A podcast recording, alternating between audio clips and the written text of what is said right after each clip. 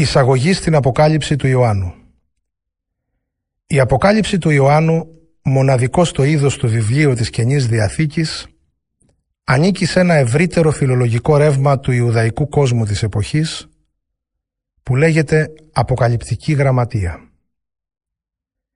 Ενώ όμως εξωτερικά και φιλολογικά ομοιάζει με τα έργα αυτού του αποκαλυπτικού τύπου, ουσιαστικά ως χριστιανικό κείμενο διαφέρει από αυτά, γιατί μας παρουσιάζει μια νέα θέαση της ιστορίας και των εσχάτων, αλληλένδετα και τα δύο και αδιάσπαστα για το χριστιανισμό, με κέντρο το εσφαγμένων αρνίων, που δεν είναι άλλος από τον σταυρωμένο και αναστημένο Ιησού Χριστό, τον οποίον κηρύττουν και όλα τα άλλα βιβλία της Καινής Διαθήκης.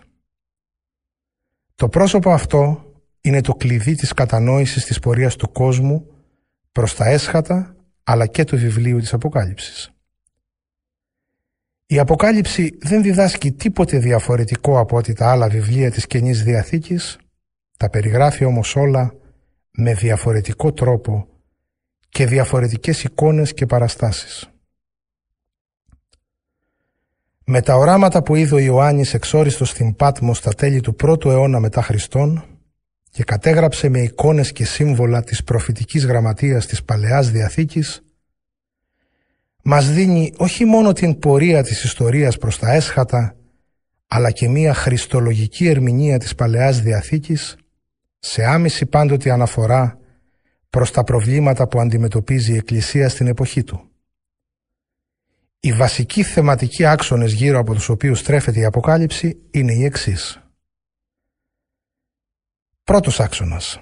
Οι τρεις σειρές πληγών που εκτιλήσονται επάνω στη γη με το άνοιγμα των επτά σφραγίδων, με τα σαλπίσματα των επτά αγγέλων και με την έκχυση του περιεχομένου των επτά φιαλών πάνω στη γη, δεν αποβλέπουν στο να δημιουργήσουν τρόμο και αγωνία στον αναγνώστη, αλλά στο να δείξουν τη φθορά και την παραμόρφωση που υπέστη ο κόσμος από η πετιότητα του ανθρώπου. Οι πληγές αυτές που επιτρέπει ο Θεός ενεργούν ως κάθαρση του παλαιού κόσμου, ο οποίος τελικά θα παραχωρήσει τη θέση του στον καινούριο ουρανό και την καινούρια γη που στέλνει ο Θεός. Άξονας δεύτερος. Τα δεινά, ενώ λειτουργούν ως κάθαρση του παλαιού κόσμου, αποτελούν συνάμα και ένα προσκλητήριο μετάνοιας για τους ανθρώπους, οι οποίοι όμως παραμένουν αμετανόητοι. Άξονας τρίτος. Το κακό που φέρνει διάφορες ονομασίες στην Αποκάλυψη όπως διάβολος, σατανάς, όφης, δράκων, θηρίων γιγαντώνεται συνεχώς μέσα στον κόσμο και αντιστρατεύεται το έργο του Θεού πείθοντας μάλιστα τους ανθρώπους να το ακολουθήσουν και να το λατρέψουν. Τον τελικό όμως λόγο στην ιστορία τον έχει ο Θεός που κρίνει τον κόσμο και ρίχνει οριστικά το σατανά στη λίμνη του πυρός. Άξονας τέταρτος. Σε τελευταία ανάλυση το μήνυμα της Αποκάλυψης είναι αισιόδοξο και ελπιδοφόρο.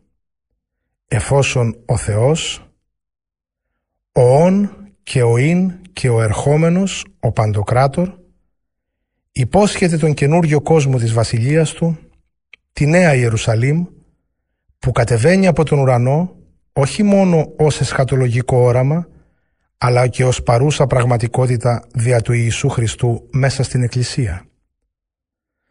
Ο Ιησούς Χριστός, ο οποίος διακηρύσει «Μη φοβάσαι, εγώ είμαι ο πρώτος και ο έσχατος, εγώ είμαι ο ζωντανός, με θανάτωσαν, μανά που τώρα ζω για πάντα και εξουσιάζω το θάνατο και το βασίλειό του έρχεται ως κριτής των πάντων. Αυτό το τελευταίο δεν αποτελεί απειλή, αλλά υπόσχεση ελπίδας. Γι' αυτό και η πιστή, στην υπόσχεση του Ιησού, «Ιδού έρχομαι ταχύ», με την οποία τελειώνει η Αποκάλυψη και με αυτήν όλη η Αγία Γραφή, απαντούν χωρίς φόβο, αλλά με πίστη και ελπίδα. Αμήν. Ναι, Έρχου Κύριε Ιησού. Αποκάλυψης Ιωάννου Κεφάλαιο πρώτο Αυτό το βιβλίο περιέχει την αποκάλυψη που έδωσε ο Θεός στον Ιησού Χριστό για να φανερώσει στους δούλους του αυτά που είναι καθορισμένα να γίνουν πολύ σύντομα. Ο Ιησούς έστειλε τον άγγελό του και τα αποκάλυψε στο δούλο του τον Ιωάννη. Ο Ιωάννης έδωσε μαρτυρία για το Λόγο του Θεού και για τον Ιησού Χριστό. Γράφει όσα είδε. Μακάριος ο αναγνώστης κι όσοι ακούνε τα λόγια τούτης της προφητείας και τηρούν όσα λέει αυτό το βιβλίο γιατί πλησιάζει ο καιρός.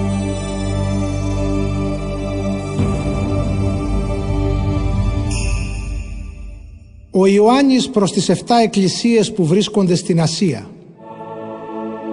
Εύχομαι να σας δίνουν χάρη και ειρήνη ο Θεός, Αυτός που αληθινά υπάρχει, υπήρχε και θα έρθει, και τα 7 πνεύματα που είναι μπροστά στο θρόνο Του, καθώς και ο Ιησούς Χριστός, ο αξιόπιστος μάρτυρας. Αυτός αναστήθηκε πρώτος από τους νεκρούς και εξουσιάζει τους άρχοντες της γης. Αυτός μας αγαπάει και έχει χύσει το αίμα του για να μας καθαρίσει από τις αμαρτίες μας. Μας έκανε έτσι μετόχους στην εξουσία Του και κοινωνούς στην προσφορά λατρείας στον Πατέρα του Θεό. Σε Αυτόν ανήκει η δόξα και η δύναμη για πάντα. Αμήν. Νάτος, έρχεται μέσα στα σύννεφα και θα τον δούνε όλοι. Ακόμα κι όσοι τον κεντήσαν με τη λόγχη. Και θα θρηνήσουν εξαιτίας του όλοι οι λαοί της γης.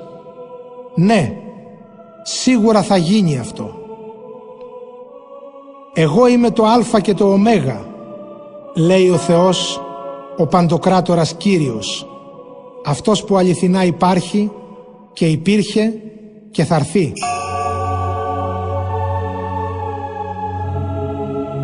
Εγώ ο Ιωάννης ο αδελφός σας που με τη δύναμη του Ιησού Χριστού συμμερίζομαι μαζί σας τους κατατρεγμούς και υπομονετικά προσμένω τον ερχομό της Βασιλείας του Θεού βρέθηκα εξόριστος στο νησί της Πάτμου γιατί κήρυξα το Λόγο του Θεού και ομολόγησα τον Ιησού Χριστό.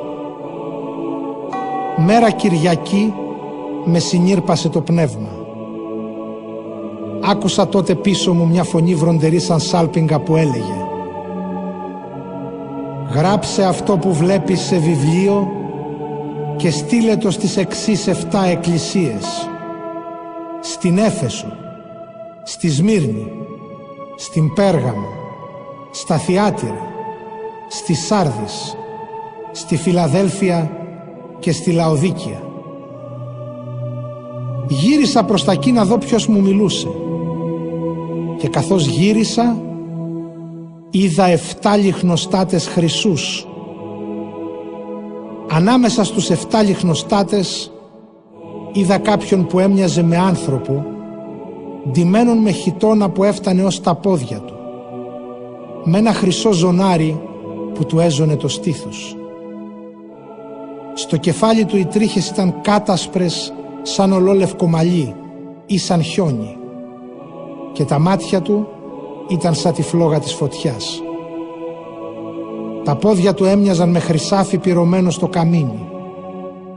Η φωνή του ηχούσε σαν τη βουή του καταράκτη. Στο δεξί του χέρι κρατούσε 7 αστέρια και από το στόμα του έβγαινε ένα αιχμηρό δίκοπο σπαθί. Το πρόσωπό του έλαμπε σαν τον ήλιο σ' όλη του τη λαμπρότητα. Όταν τον είδα έπεσα μπροστά στα πόδια τους σαν νεκρός. Εκείνος τότε ακούμπησε πάνω μου το δεξί του χέρι και μου είπε «Μη φοβάσαι, εγώ είμαι ο πρώτος και ο έσχατος. Εγώ είμαι ο ζωντανός. Με θανάτωσαν, μανά που τώρα ζω για πάντα και εξουσιάζω το θάνατο και το βασίλειό του. Γράψε λοιπόν αυτά που βλέπεις. Όσα ανήκουν στο παρόν και όσα μέλετε να γίνουν ύστερα από αυτά. Άκουσε τώρα τι σημαίνουν τα 7 αστέρια που είδε στο δεξί μου χέρι και οι εφτά χρυσοί λιχνοστάτες. Τα εφτά αστέρια είναι οι άγγελοι των εφτά εκκλησιών και οι εφτά λιχνοστάτες είναι οι εφτά εκκλησίες.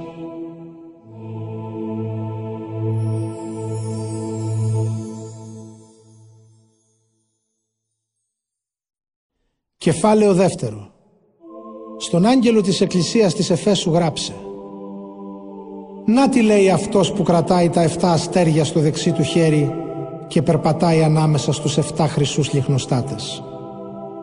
Ξέρω καλά τα έργα σου, πόσο κοπιάζεις και πόση υπομονή δείχνεις. Ξέρω πως δεν μπορείς να ανεχτείς τους κακούς, αυτούς που λένε πως είναι τάχα Απόστολοι χωρίς να είναι. Τους δοκίμασες και τους βρήκες κύβδηλους. Έχεις υπομονή. Για χάρη μου υπέμεινες δεινά και δεν απέκαμες. Έχω όμως κάτι εναντίον σου.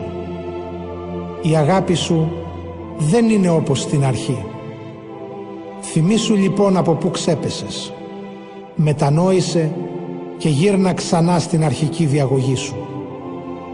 Αλλιώς θα καταφτάσω γρήγορα για να μετακινήσω το λιχνοστάτη σου από τον τόπο του αν δεν δείξεις μετάνοια. Έχεις όμως και ένα καλό μισείς όσα κάνουν οι Νικολαίτες που τα μισώ κι εγώ. Όποιος έχει αυτιά ας ακούσει τι λέει το πνεύμα στις εκκλησίες. Σ' όποιον νικήσει θα του δώσω να φάει τον καρπό από το δέντρο της ζωής που βρίσκεται στον παράδεισο του Θεού.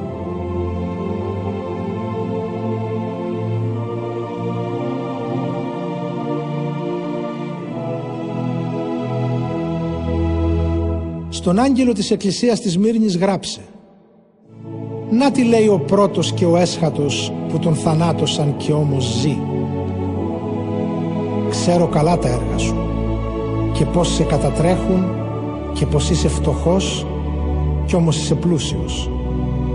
Ξέρω πως σε διαβάλλουν άνθρωποι που ισχυρίζονται ότι ανήκουν τάχα στο λαό του Θεού. Αυτοί όμως δεν είναι δικοί του, γιατί ανήκουν στη σύναξη του σατανά μη φοβάσαι καθόλου για όσα σου μέλετε να πάθεις. Ο διάβολος θα ρίξει μερικούς από εσάς στη φυλακή για να δοκιμαστείτε. Ο διωγμός θα κρατήσει δέκα μέρες. Κράτα την πίστη σου, ακόμα κι αν σου στοιχήσει τη ζωή, και εγώ θα σου δώσω για στεφάνι της νίκης την αιώνια ζωή. Όποιος έχει αυτιά, ας ακούσει τι λέει το πνεύμα στις εκκλησίες τον νικητή δεν θα μπορέσει να τον πειράξει ο δεύτερος θάνατος.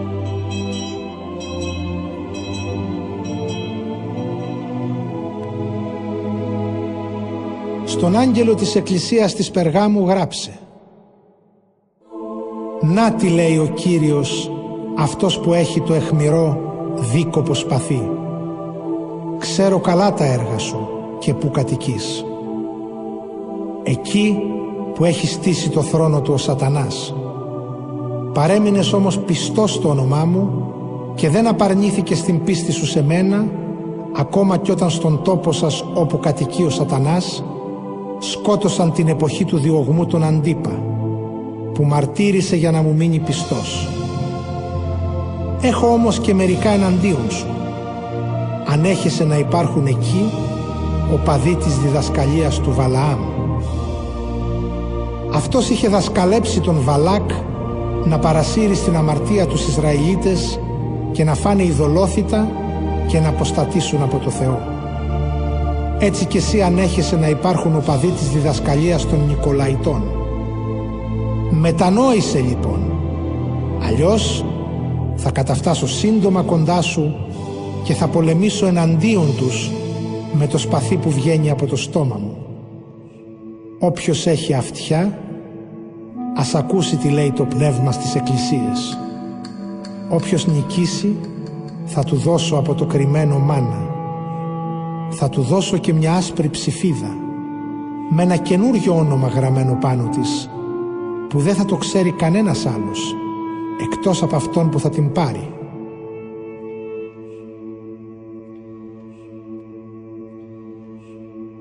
στον άγγελο της Εκκλησίας των Θιατήρων γράψε «Να τι λέει ο Υιός του Θεού που τα μάτια του είναι σαν τη φλόγα της φωτιάς και τα πόδια του μοιάζουν με χρυσάφι. Ξέρω καλά τα έργα σου, την αγάπη, την πίστη, τις υπηρεσίες σου στους αδελφούς, την καρτερικότητά σου. Ξέρω ακόμα πως τα τελευταία σου έργα είναι περισσότερα από τα πρώτα. Έχω όμως μερικά εναντίον σου. Τη γυναίκα σου την Ιεζάβελ που λέει πως είναι τάχα προφήτησα την αφήνεις να παρασύρει με τη διδασκαλία της τους δούλους μου να αποστατήσουν από το Θεό και να φάνε ειδωλόθητα. Της έδωσα προθεσμία να μετανοήσει. Αυτή όμως δεν θέλει να μετανοήσει και επιμένει στην αποστασία της. Γι' αυτό θα τη ρίξω άρρωστη στο κρεβάτι και όσοι συμπράττουν μαζί της θα πέσουν σε μεγάλη δοκιμασία εκτός και αν αλλάξουν ζωή και πάψουν να ακολουθούν τη συμπεριφορά της και θα χτυπήσω με θανατικό τα παιδιά της. Θα μάθουν έτσι όλες οι εκκλησίες πως εγώ ξέρω τι κρύβει ο νους και η καρδιά του ανθρώπου. Θα κρίνω τον καθένα σας ανάλογα με τα έργα σας. Σε εσάς όμως, τους άλλους πιστούς των θειατήρων, που δεν παρασυρθήκατε από τη διδαχή της Ιεζάβελ και δεν λέτε πως μάθατε τα απόκριφα μυστικά του σατανά, όπως ισχυρίζονται οι οπαδοί της, σε εσά λέω πως δεν θα σας επιβαρύνω με άλλες δοκιμασίες. Κρατήστε όμως σταθερά αυτό που έχετε, ως ότου έρθει.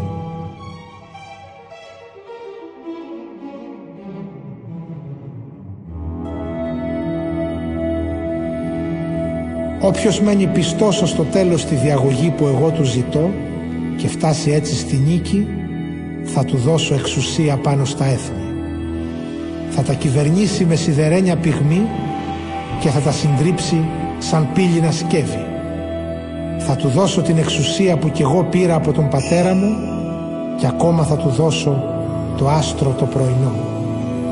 Όποιος έχει αυτιά, ας ακούσει τι λέει το πνεύμα στις εκκλησίες.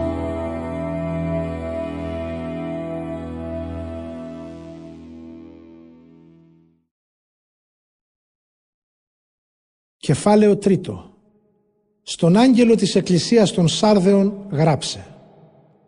Να τι λέει ο Κύριος που έχει τα εφτά πνεύματα του Θεού και τα εφτά αστέρια. Ξέρω καλά τα έργα σου. Το όνομά σου λέει πως είσαι ζωντανός, μα στην πραγματικότητα είσαι νεκρός. Ξύπνα και στήριξε τους άλλους γιατί κινδυνεύουν να πεθάνουν σε δοκίμασα και βρήκα πως τα ως τώρα έργα σου δεν μπορούν να σταθούν μπροστά στο Θεό μου. Για θυμίσου πως δέχτηκες το μήνυμα της σωτηρίας και με πόσο ζήλο το άκουσες. Μείνε πιστός σε αυτό και μετανόησε. Γιατί αν δεν ξυπνήσεις θα σου έρθω ξαφνικά όπως ο κλέφτης χωρίς να ξέρεις ποια ώρα θα έρθω να σε κρίνω. Έχεις όμως και μερικούς πιστούς της Σάρδης που δεν μόλυναν τα ρούχα τους με την απιστία. Αυτοί θα βαδίσουν μαζί μου ντυμένοι στα λευκά, γιατί το αξίζουν.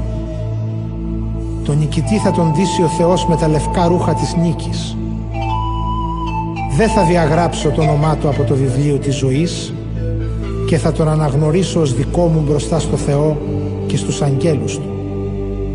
Όποιος έχει αυτιά, ας ακούσει τι λέει το Πνεύμα στις εκκλησίες.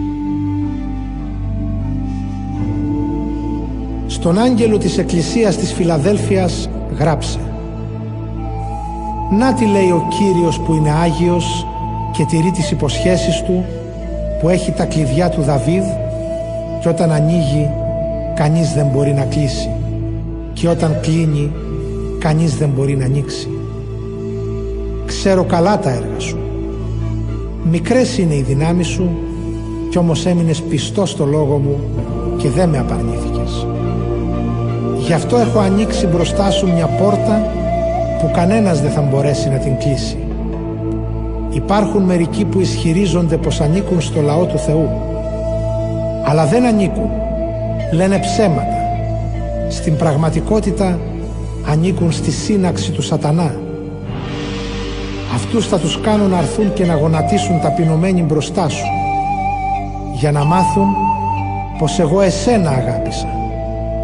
Επειδή τήρησες το λόγο μου και έδειξες υπομονή γι' αυτό και εγώ θα σε διαφυλάξω όταν θα έρθει η ώρα του τελικού πειρασμού που θα αποτελέσει τη μεγάλη δοκιμασία για τον κόσμο για όλους τους κατοίκους της γης. Όπου να είναι έρχομαι κράτα σταθερά αυτό που έχεις για να μην σου αφαιρέσει κανείς το στεφάνι της νίκης σου. Το νικητή θα τον κάνω στήλο αμετακίνητο στο ναό του Θεού μου. Θα γράψω πάνω του το όνομα του Θεού μου και το όνομα της πόλης του Θεού μου, της Νέας Ιερουσαλήμ που κατεβαίνει από τον ουρανό από το Θεό μου. Και επίσης θα γράψω πάνω του το καινούργιο όνομά μου. Όποιος έχει αυτιά, ας ακούσει τι λέει το πνεύμα στις εκκλησίες. Στον άγγελο της εκκλησίας της Λαοδίκιας γράψε «Να τι λέει ο Αμήν, ο αξιόπιστος και αληθινός μάρτυρας, αυτός που είναι η αιτία όλων των δημιουργημάτων του Θεού. Ξέρω καλά τα έργα σου. Δεν είσαι ούτε κρύος ούτε ζεστός. Μακάρι να ήσουν κρύος ή ζεστός. Επειδή όμως δεν είσαι ούτε κρύος ούτε ζεστός αλλά χλιαρός, γι' αυτό θα σε ξεράσω από το στόμα μου. Καφιέσαι πως είσαι πλούσιος, πως απόκτησες μεγάλη περιουσία, πως δεν έχεις ανάγκη από τίποτε. Ξεχνάς φαίνεται πως στην πραγματικότητα είσαι ταλέπορος και αξιοθρύνητος, φτωχός, τυφλός και γυμνός. Γι' αυτό σε συμβουλεύω να αγοράσεις από μένα χρυσάφι καθαρισμένο στη φωτιά για να αποκτήσεις πλούτη. Ρούχα λευκά για να αντιθείς και να μην τρέπεσαι που φαίνεται η γύμνια σου. Κολύριο για να λείψεις τα μάτια σου και να αποκτήσεις το φως σου. Εγώ όσους αγαπώ, τους διαπαιδαγωγώ με αυστηρότητα. Γι' αυτό δείξε ζήλο και μετανόησε. Δέσμε, στέκομαι μπροστά στην πόρτα και χτυπώ. Αν κάποιος ακούσει τη φωνή μου και μ' ανοίξει την πόρτα, θα μπω στο σπίτι του και θα διπνήσω μαζί του και αυτός μαζί μου. Τον νικητή θα τον βάλω να καθίσει μαζί μου στο θρόνο μου, όπως κάθισα κι εγώ νικητής μαζί με τον πατέρα μου στο θρόνο του. Όποιος έχει αυτιά, ας ακούσει τι λέει το πνεύμα στις εκκλησίες.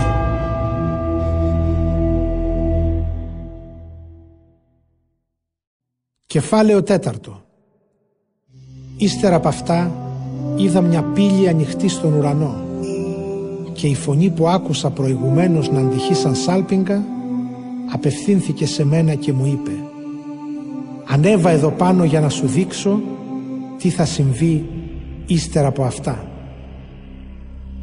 Αμέσως τότε με συνήρπασε το πνεύμα και είδα ένα θρόνο στον ουρανό και κάποιον να κάθεται στο θρόνο.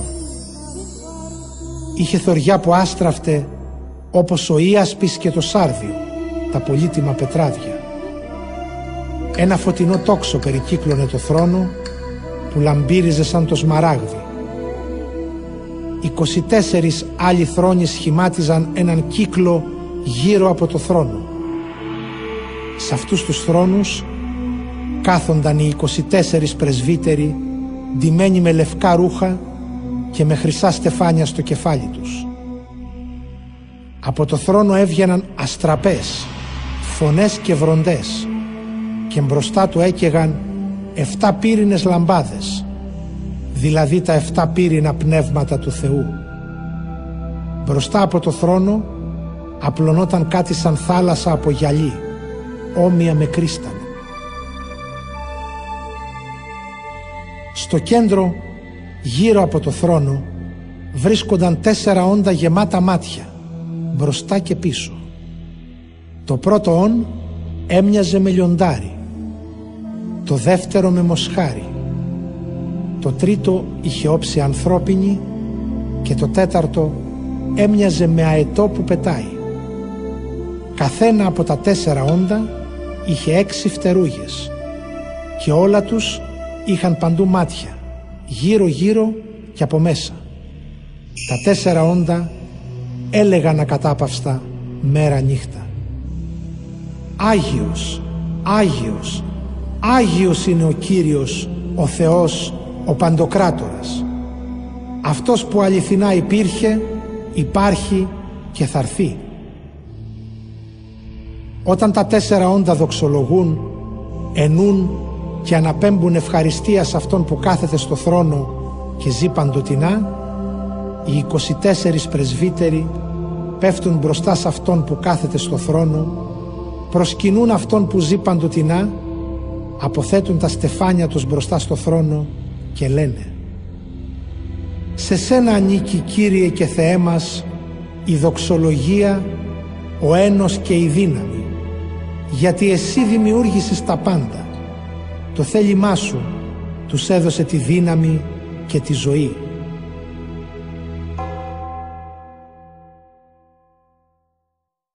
Κεφάλαιο πέμπτο Είδα πως αυτός που καθόταν στο θρόνο κρατούσε στο δεξί του χέρι ένα βιβλίο σε σχήμα κυλίνδρου. Το βιβλίο ήταν γραμμένο και από τη μέσα και από την έξω πλευρά και εκεί που έκλεινε ήταν σφραγισμένο με 7 σφραγίδες από βουλοκαίρι. Είδα ακόμα έναν άγγελο δυνατό που διαλαλούσε μεγαλόφωνα. Ποιος είναι άξιος να σπάσει τις φραγίδες του βιβλίου και να το ανοίξει; Και δεν βρέθηκε κανένας ούτε στον ουρανό ούτε στη γη ούτε κάτω από τη γη που να μπορεί να ανοίξει ή έστω και να αντικρίσει το βιβλίο. Άρχισα τότε να κλαίω πολύ που δεν βρέθηκε κανένας να ανοίξει το βιβλίο ή έστω να το αντικρίσει. Ένας από τους πρεσβυτέρους μου λέει τότε «Μην κλαις, γιατί το λιοντάρι από τη φυλή του Ιούδα, ο απόγονος του Δαβίδ, νίκησε στη μάχη που έδωσε και μπορεί να σπάσει τις 7 σφραγίδες και να ανοίξει το βιβλίο. Είδα τότε μπροστά στο θρόνο και στο μέσο των τεσσάρων όντων και στο μέσο των πρεσβυτέρων να στέκεται ένα αρνίο. Έμοιαζε να το έχουν θυσιάσει. Είχε 7 κέρατα και 7 μάτια. Αυτά είναι τα 7 πνεύματα του Θεού που αποστέλλονται σε όλη τη γη. Το αρνίο πήγε και πήρε το κυλινδρικό βιβλίο από το δεξί χέρι εκείνο που κάθεται στο θρόνο. Όταν πήρε το βιβλίο, τα τέσσερα όντα και οι 24 πρεσβύτεροι έπεσαν μπροστά στο αρνίο. Καθένας τους κρατούσε μια κιθάρα και χρυσά θυμιατήρια γεμάτα θυμίαμα. Αυτές είναι οι προσευχές των πιστών και έψελναν έναν καινούριο ύμνο. Είσαι άξιος να πάρεις το βιβλίο και να ανοίξεις τις φραγίδες του. Γιατί θυσιάστηκες και με το αίμα σου μας εξαγόρασες για το Θεό από κάθε φυλή, γλώσσα, λαό και έθνος. Βασιλιάδες τους έκανες αυτούς και ιερείς για να λατρεύουν το Θεό μας. Θα γίνουν κυρίαρχοι πάνω στη γη. Ύστερα είδα κι άκουσα μια χοροδία γύρω από το θρόνο, τα τέσσερα όντα και τους πρεσβυτέρους. Την αποτελούσαν ένα αναρρύθμιτο πλήθος αγγέλων που έλεγαν με δυνατή φωνή. Το αρνίο που θυσιάστηκε είναι άξιο να λάβει δύναμη, πλούτο και σοφία, ισχύ, τιμή, δόξα και ευλογία και ύστερα άκουσα όλα τα πλάσματα του σύμπαντος στον ουρανό, στη γη, κάτω από τη γη και μέσα στη θάλασσα όλα αυτά τα άκουσα να εμνολογούν. Αυτός που κάθεται στο θρόνο και το αρνίο να είναι για πάντα ευλογημένη, τιμημένη, δοξασμένη και ισχυρή. Τα τέσσερα όντα αποκρίνονταν. Αμήν και οι πρεσβύτεροι έπεσαν και προσκύνησαν.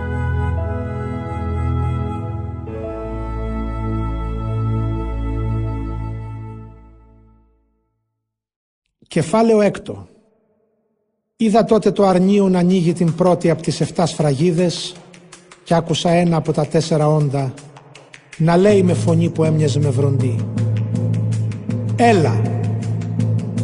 Κοίταξα και είδα ένα άσπρο άλογο που ο καβαλάρης του κρατούσε ένα τόξο. Του δόθηκε ένα στεφάνι νίκης και νικητής έφυγε για νέες νίκες.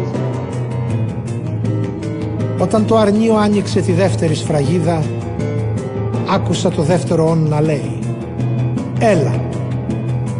Βγήκε τότε ένα άλλο άλογο κόκκινο σαν τη φωτιά.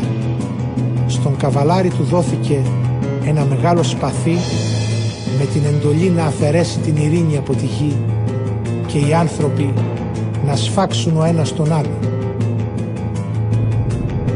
Όταν το αρνίο άνοιξε την τρίτη σφραγίδα άκουσα το τρίτο όν να λέει «Έλα!» Κοίταξα και είδα ένα μαύρο άλλο που ο καβαλάρης του κρατούσε στο χέρι του μια ζυγαριά. Τότε άκουσα κάτι σαν φωνή να βγαίνει ανάμεσα από τα τέσσερα όντα και να λέει «Ένα κιλό σιτάρι ή τρία κιλά κρυθάρι θα φτάσουν ένα μεροκάματο. Μην πειράξεις όμως το λάδι και το κρασί». Όταν το αρνίο άνοιξε την τέταρτη σφραγίδα, άκουσα τη φωνή του τέταρτου όντως να λέει «Έλα». Κοίταξα και είδα ένα πρασινοκίτρινο άλλο. Ο καβαλάρης του λεγόταν Θάνατος και από πίσω του ακολουθούσε ο Άδης. Τους δόθηκε η εξουσία να σκοτώσουν το ένα τέταρτο της οικουμένης με πόλεμο, με πείνα, με θανατικό και με τα θηρία της γης. Όταν το αρνίο άνοιξε την πέμπτη σφραγίδα, είδα κάτω από το θυσιαστήριο τις ψυχές εκείνων που σφαγιάστηκαν για το Λόγο του Θεού και τη μαρτυρία που έδωσαν για το αρνίο. Αυτοί κράβγασαν με δυνατή φωνή. «Ως πότε επιτέλους δέσποτα Άγιε και αληθινέ, πότε θα έρθει η κρίση σου, πότε θα πάρεις πίσω το αίμα μας από τους κατοίκους της γης» Τότε δόθηκε στον καθένα μια λευκή στολή και τους είπαν να αναπαυτούν για λίγο ακόμα ώσπου να συμπληρωθεί ο αριθμός των συνδούλων και αδερφών τους που τους μέλεται να θανατωθούν όπως και εκείνοι.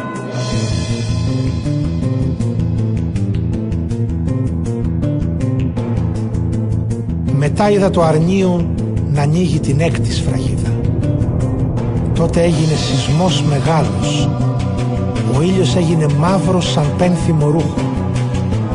Το φεγγάρι έγινε ολοκόκκινο σαν αίμα και τα αστέρια του ουρανού έπεσαν στη γη όπως πέφτουν τα άγορα σίκα που τα ρίχνει η σικιά όταν τα φυσάει δυνατός άνεμος.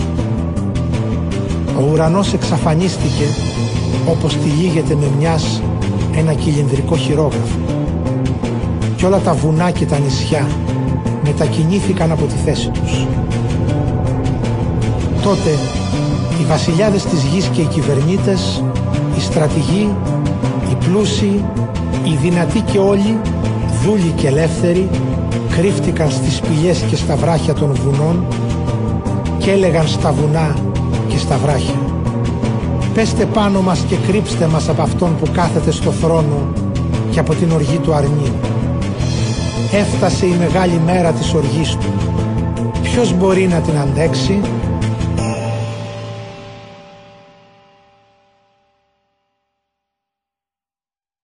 Κεφάλαιο 7 Ύστερα από αυτό είδα τέσσερις αγγέλους να στέκονται στις τέσσερις γωνιές της γης και να κρατούν τους τέσσερις ανέμους της γης για να μην φυσάει στη γη, μήτε στη θάλασσα, μήτε σε κανένα δέντρο και είδα έναν άλλον άγγελο να βγαίνει από εκεί που ανατέλει ο ήλιος κρατώντας τη σφραγίδα του ζωντανού Θεού.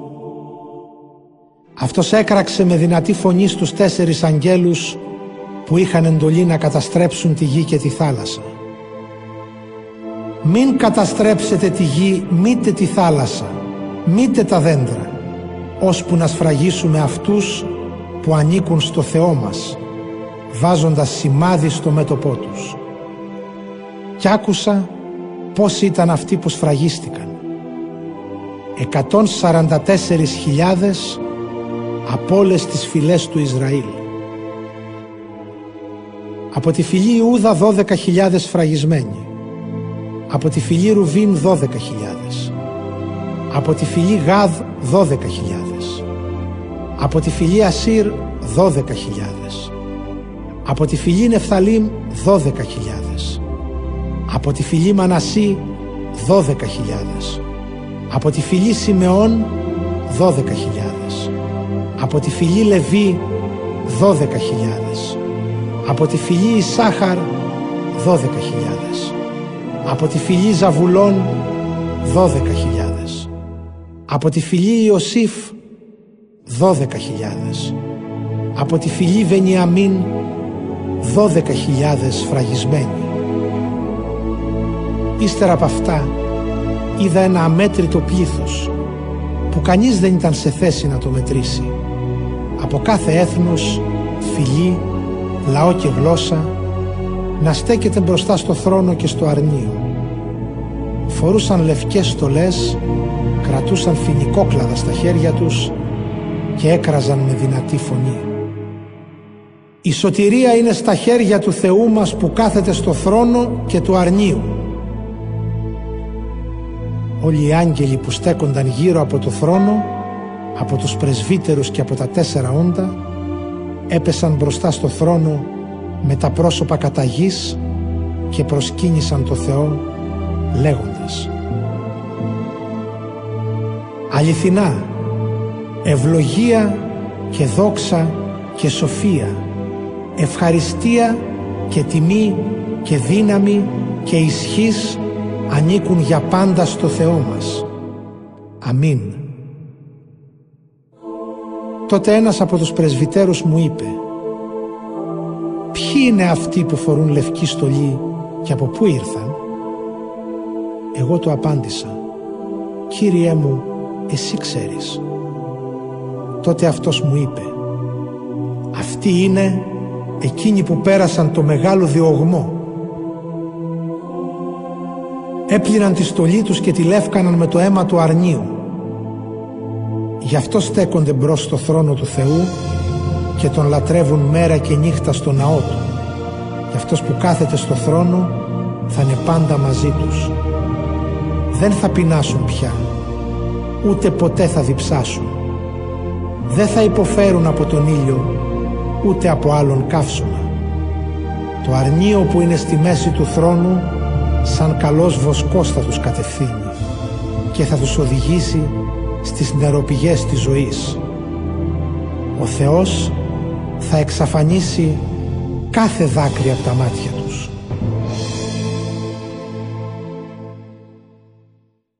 Κεφάλαιο 8 Όταν το αρνίο άνοιξε την έβδομη σφραγίδα έγινε σιγή στον ουρανό για μισή περίπου ώρα. Είδα τότε να δίνονται στους 7 αγγέλους που στέκονταν μπροστά στο Θεό 7 σάλπιγγες. Ένας άλλος άγγελος ήρθε και στάθηκε στο θυσιαστήριο κρατώντας χρυσό θυμιατήρι και του δόθηκε πολύ θυμίαμα για να το προσφέρει μαζί με τις προσευχές όλων όσοι ανήκουν στο λαό του Θεού πάνω στο χρυσό θυσιαστήριο που βρισκόταν μπροστά στο θρόνο του Θεού. Από τα χέρια του αγγέλου ο καπνός ανέβαινε με τις προσευχές των πιστών μπροστά στο Θεό. Πήρε μετά ο άγγελος το θυμιατήρι, το γέμισε από τα αναμένα κάρβουνα του θυσιαστηρίου και το ρίξε στη γη. Έγιναν τότε βροντές, φωνές, αστραπές και σεισμός. Οι 7 άγγελοι που κρατούσαν τις 7 σάλπιγγες ετοιμάστηκαν να σαλπίσουν. Σάλπισε ο πρώτος. Ήρθε τότε χαλάζι και φωτιά ανακατωμένα με αίμα και ρίχτηκαν πάνω στη γη. Και κατακάει και το 1 τρίτο της γης και το 1 τρίτο των δένδρων και κάθε χλωρό χορτάρι. Σάλπισε και ο δεύτερος άγγελος και κάτι σαν μεγάλο βουνό που κεγόταν ρίχτηκε στη θάλασσα. Το ένα τρίτο της θάλασσας έγινε αίμα. Πέθανε το ένα τρίτο των ζωντανών πλασμάτων που είναι στη θάλασσα και καταστράφηκε το ένα τρίτο των πλοίων. Σάλπισε και ο τρίτος άγγελος και έπεσε από τον ουρανό ένα μεγάλο αστέρι που κεγόταν σαν λαμπάδα. Έπεσε στο ένα τρίτο των ποταμών και των πηγών. Το όνομα του αστεριού ήταν Αψηθιά και πίκρισε το ένα τρίτο των υδάτων και πολλοί άνθρωποι πέθαναν γιατί το νερό έγινε φαρμάκι. Σάλπισε και ο τέταρτος άγγελος και χτυπήθηκε το ένα τρίτο του ήλιου, το ένα τρίτο της σελήνης και το ένα τρίτο των άστρων, ώστε να σκοτεινιάσουν κατά το ένα τρίτο τους. Έτσι η μέρα έχασε το φως της κατά το ένα τρίτο, το ίδιο και η νύχτα. Τότε είδα έναν μεγάλο αετό να πετάει με σουρανής και άκουσα να λέει με δυνατή φωνή αλίμονο, αλίμονο, αλίμονο σε αυτούς που κατοικούν στη γη όταν θα ακουστεί ο ήχος της σάλπιγγας των τριών αγγέλων που μένουν ακόμη να σαλπίσουν.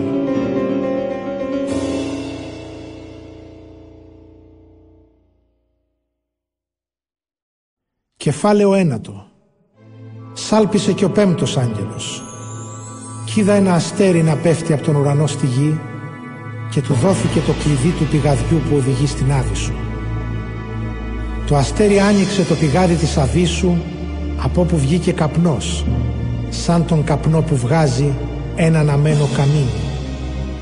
Ο ήλιος και η ατμόσφαιρα σκοτίνιασαν από τον καπνό του πηγαδιού. Από τον καπνό βγήκαν ακρίδες πάνω στη γη, στις οποίες δόθηκε εξουσία σαν την εξουσία που έχουν οι σκορπιοί της γης. Τους δόθηκε εντολή να μην βλάψουν το χορτάρι της γης, ούτε κανένα χλωρό φυτό, ούτε κανένα δένδρο, παρά μόνο τους ανθρώπους εκείνους που δεν έχουν τη σφραγίδα του Θεού στα μέτωπά τους. Αυτούς πήραν την εντολή να μην τους σκοτώσουν, αλλά μόνο να τους αφήσουν να βασανιστούν πέντε μήνες. Το βάσανό τους θα είναι σαν τον πόνο που προκαλεί ο σκορπιός όταν τσιμπήσει τον άνθρωπο. Εκείνες τις μέρες θα αποζητούν οι άνθρωποι το θάνατο και ο θάνατος δεν θα έρχεται. Θα παρακαλούν να πεθάνουν και ο θάνατος θα απομακρύνεται από αυτούς. Στην εμφάνιση οι ακρίδες έμοιαζαν με άλογα έτοιμα για πόλεμο. Πάνω στα κεφάλια τους είχαν κάτι σαν στεφάνια που έμοιαζαν χρυσά και τα πρόσωπά τους ήταν σαν πρόσωπα ανθρώπων. Είχαν μαλλιά σαν τα μαλλιά των γυναικών και δόντια σαν των λιονταριών. Είχαν θώρακες που έμοιαζαν με σιδερένιους και το πλατάγισμα των φτερό τους έμοιαζε με το θόρυβο αρμάτων που τρέχουν για πόλεμο δεμένα σε πολλά άλογα. Είχαν ουρές σαν των σκορπιών και κεντριά. Στις ουρές τους βρισκόταν η δύναμή τους να βασανίσουν τους ανθρώπους για πέντε μήνες. Βασιλιά τους έχουν τον άγγελο της Αβίσου. Το όνομά του είναι στα εβραϊκά Αβαδόν και στα ελληνικά Απολίων, δηλαδή καταστροφέας.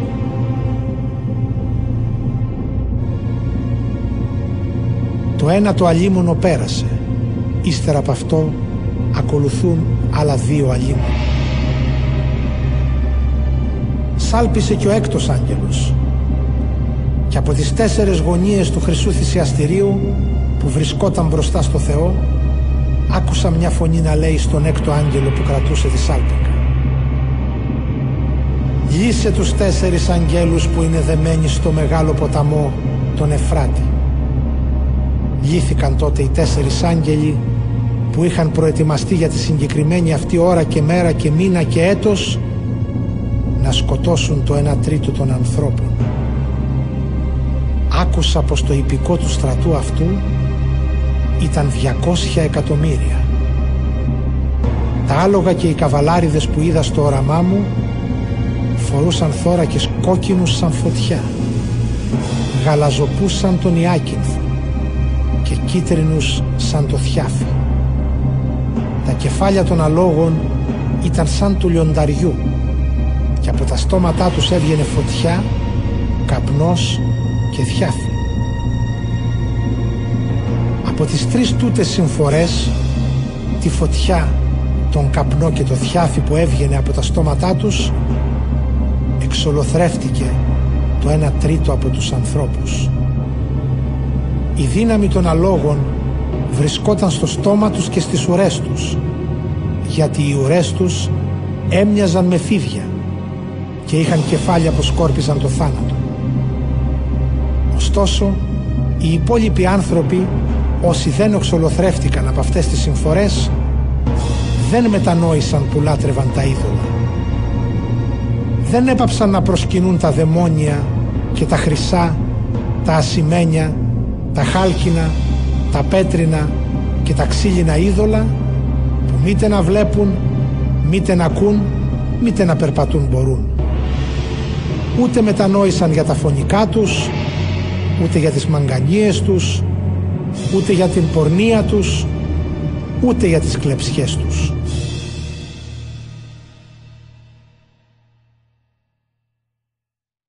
Κεφάλαιο δέκατο Μετά είδα έναν άλλον άγγελο δυνατό που τον περιέβαλε ένα σύννεφο να κατεβαίνει από τον ουρανό. Γύρω από το κεφάλι του ήταν το ουράνιο τόξο. Το πρόσωπό του ήταν σαν τον ήλιο, τα πόδια του σαν πύρινες κολόνες και στο χέρι του κρατούσε ένα ανοιχτό βιβλίο. Έβαλε το δεξί πόδι του στη θάλασσα και το αριστερό του πάνω στη στεριά και έκραξε με δυνατή φωνή σαν λιοντάρι που βρυχάται. Όταν έκραξε, λάλησαν οι εφτά βροντές με τις δικές τους τις φωνές. Μόλις λάλησαν οι εφτά βροντές, εγώ ετοιμαζόμουν να γράψω τι είπαν. Άκουσα όμως μια φωνή από τον ουρανό να λέει «Κράτησέ τα κρυφά αυτά που λάλησαν οι εφτά βροντές και μην τα γράψεις».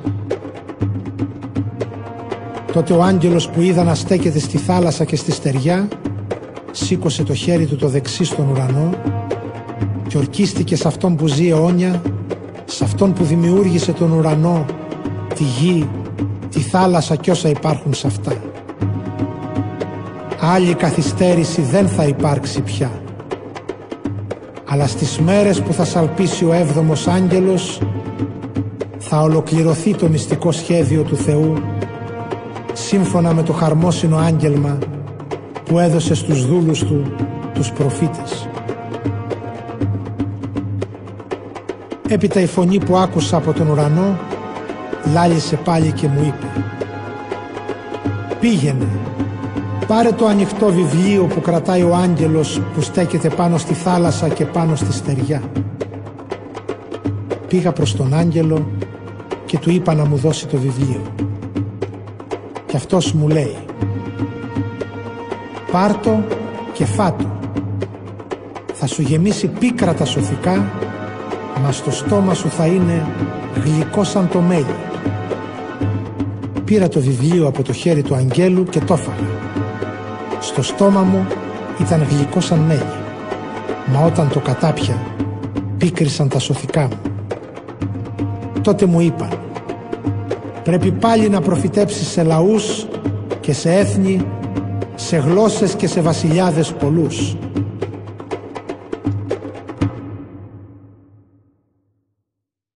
Κεφάλαιο ενδέκατο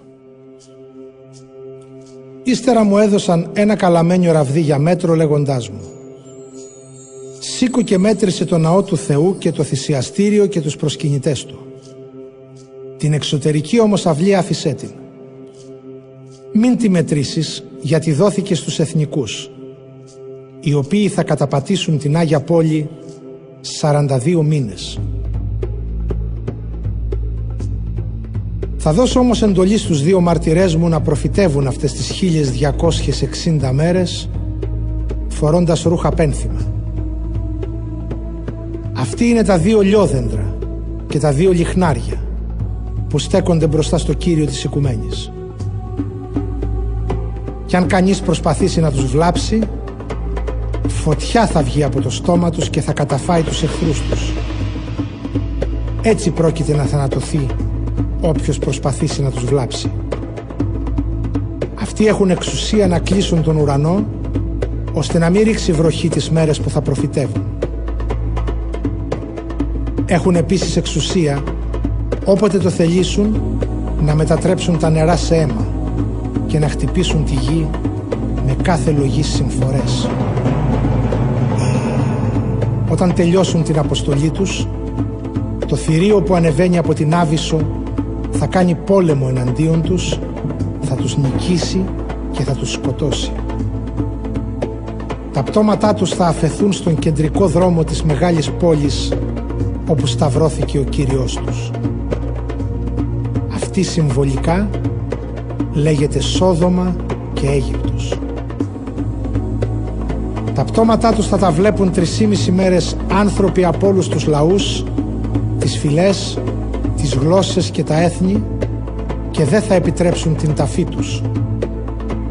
Και οι κάτοικοι της γης θα χαίρονται για όλα αυτά και θα εφραίνονται και δώρα θα ανταλλάζουν. Γιατί αυτοί οι δύο προφήτες είχαν βασανίσει τους κατοίκους της γης.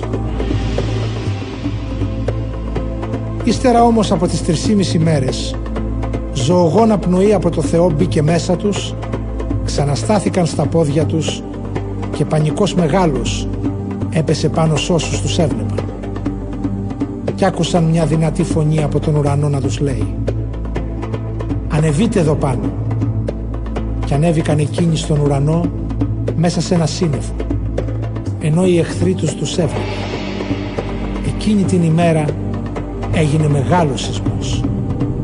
Το ένα δέκατο της πόλης γκρεμίστηκε και σκοτώθηκαν από το σεισμό 7.000 άνθρωποι.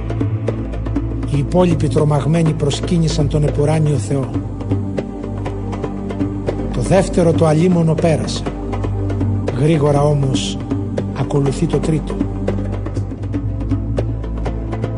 Σάλπισε και ο έβδομος άγγελος και ακούστηκαν δυνατές φωνές από τον ουρανό να λένε «Η κυριαρχία του κόσμου ανήκει πια στον Κύριό μας και στο Μεσσία Του και θα διαρκέσει για πάντα. Τότε οι 24 πρεσβύτεροι που ήταν μπροστά στο θρόνο του Θεού, καθισμένοι στους θρόνους τους, έπεσαν με το πρόσωπο στη γη και προσκύνησαν το Θεό λέγοντες «Κύριε, Παντοκράτορα Θεέ, που υπάρχεις και υπήρχες και θα σε ευχαριστούμε που ανέλαβες τη δύναμή σου τη μεγάλη και έτσι η βασιλεία σου άρχισε. Και όταν τα έθνη ξεσηκώθηκαν εναντίον σου, ξέσπασε η οργή σου κι ήρθε ο καιρός να κρίνεις τα έθνη, να ανταμείψεις τους δούλους σου τους προφήτες, τους Αγίους και αυτούς που σέβονται το όνομά σου, μικρούς και μεγάλους και να καταστρέψεις αυτούς που καταστρέφουν την οικουμένη. Τότε άνοιξε ο ναός του Θεού στον ουρανό και φάνηκε μέσα στο ναό η κυβωτός της Διαθήκης του Κυρίου. Και έγιναν αστραπές και φωνές και βροντές και σεισμός και έπεσε χοντρό χαλάζι.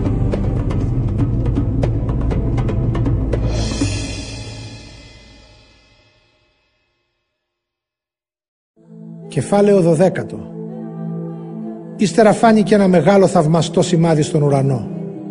Μια γυναίκα ντυμένη τον ήλιο, με το φεγγάρι κάτω από τα πόδια της και στο κεφάλι της στεφάνι με δώδεκα αστέρια. Ήταν έγκυος και φώναζε από τους πόνους και τις οδύνες της γένας. Κι άλλο σημάδι φάνηκε στον ουρανό.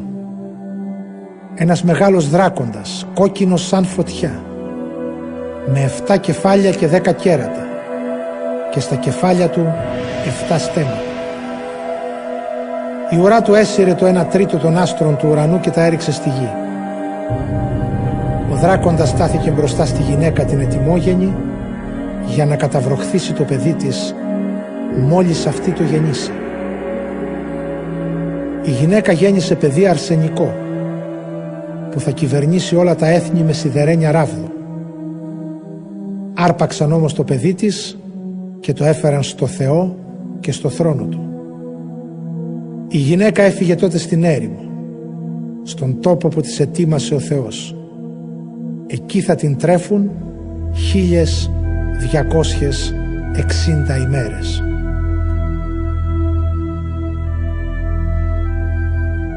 Έγινε τότε πόλεμος στον ουρανό. Από τη μια ο Μιχαήλ με τους αγγέλους του και από την άλλη ο δράκοντας. Ο δράκοντας με τους αγγέλους του πολέμησε, αλλά δεν επικράτησε. Και έτσι δεν του επιτράπηκε να μείνει άλλος στον ουρανό. Έτσι ρίχτηκε ο δράκος ο μεγάλος, ο όφης ο αρχαίος, που λέγεται διάβολος και σατανάς και παραπλανάει ολόκληρη την οικουμένη, ρίχτηκε κάτω στη γη και μαζί του έριξαν και τους αγγέλους του. Άκουσα τότε μια δυνατή φωνή στον ουρανό να λέει Έφτασε τώρα η σωτηρία και η δύναμη και η βασιλεία του Θεού μας και η εξουσία του Μεσσία του. Διώχτηκε από τον ουρανό ο κατήγορος των αδερφών μας που τους κατηγορούσε μέρα νύχτα μπροστά στο Θεό μας. Αυτόν όμως τον νίκησαν οι αδερφοί μας με το αίμα του αρνίου και με τη μαρτυρία που έδωσαν για τον Ιησού αδιαφορώντας για τη ζωή τους φτάνοντας ως και στο θάνατο. Γι' αυτό χαρείτε ουρανοί κι όσοι τους κατοικείτε. Αλλή μονό σας γη και θάλασσα γιατί σε εσάς ο διάβολος κατέβει έχοντας θυμό μεγάλο ξέροντας πως λίγος καιρός του απομένει. Όταν είδε ο δράκοντας πως ρίχτηκε στη γη, άρχισε να καταδιώκει τη γυναίκα που γέννησε το αγόρι. Στη γυναίκα όμως δόθηκαν οι δυο φτερούγες του μεγάλου αετού για να πετάξει στην έρημο, στον τόπο της και να ζήσει μακριά από την απειλή του όφη τριάμιση χρόνια. Έβγαλε τότε ο όφης από το στόμα του νερό ποτάμι πίσω από τη γυναίκα για να την παρασύρει το νερό. Η γη όμως βοήθησε τη γυναίκα. Άνοιξε η γη το στόμα της και κατάπιε το ποτάμι που έβγαλε ο δράκοντας από το στόμα του. Θύμωσε τότε ο δράκοντας με τη γυναίκα και έφυγε για να πολεμήσει με τους υπόλοιπους απογόνους της, με εκείνους που τηρούν τις εντολές του Θεού και μαρτυρούν την πίστη τους στον Ιησού.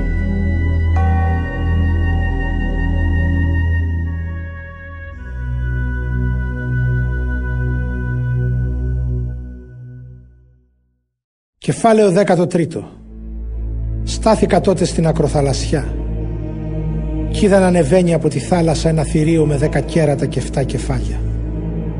Στα κέρατά του είχε δέκα στέματα και στα κεφάλια του τίτλους προσβλητικούς για το Θεό. Το θηρίο που είδα έμοιαζε με λεοπάρδαλι. Τα πόδια του ήταν σαν της αρκούδας και το στόμα του σαν στόμα λιονταριού.